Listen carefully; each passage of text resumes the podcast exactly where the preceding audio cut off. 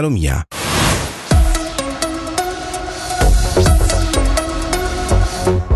Ancora buongiorno dalla redazione di Radio Ticino, vicini al raggiungimento di un accordo tra Svizzera e Unione Europea. L'ambasciatore UE nella Confederazione è fiducioso che si arrivi alla conclusione di un pacchetto di intese tra Svizzera e UE nel quale i vantaggi superano di gran lunga gli eventuali svantaggi.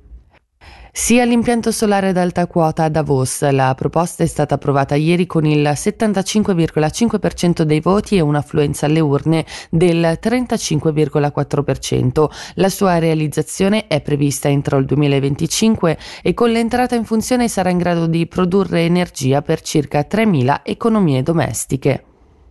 Ci spostiamo in Medio Oriente dove si riaprono i negoziati per una tregua con la pressione internazionale che vuole aprire la strada ad un cessate il fuoco duraturo nel conflitto tra Gaza e Israele.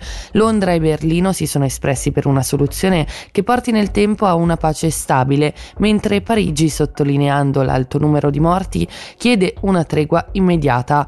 Oggi arriverà in Israele il ministro della difesa statunitense che vuole promuovere una nuova fase della guerra mirata sui leader di Hamas con una riduzione degli attacchi nella striscia.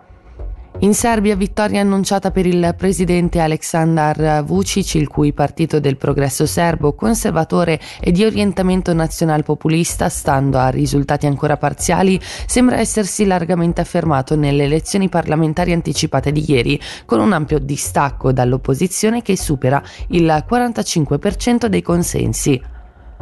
Ora le previsioni del tempo per il Ticino, oggi soleggiato con temperatura massima a 13 gradi.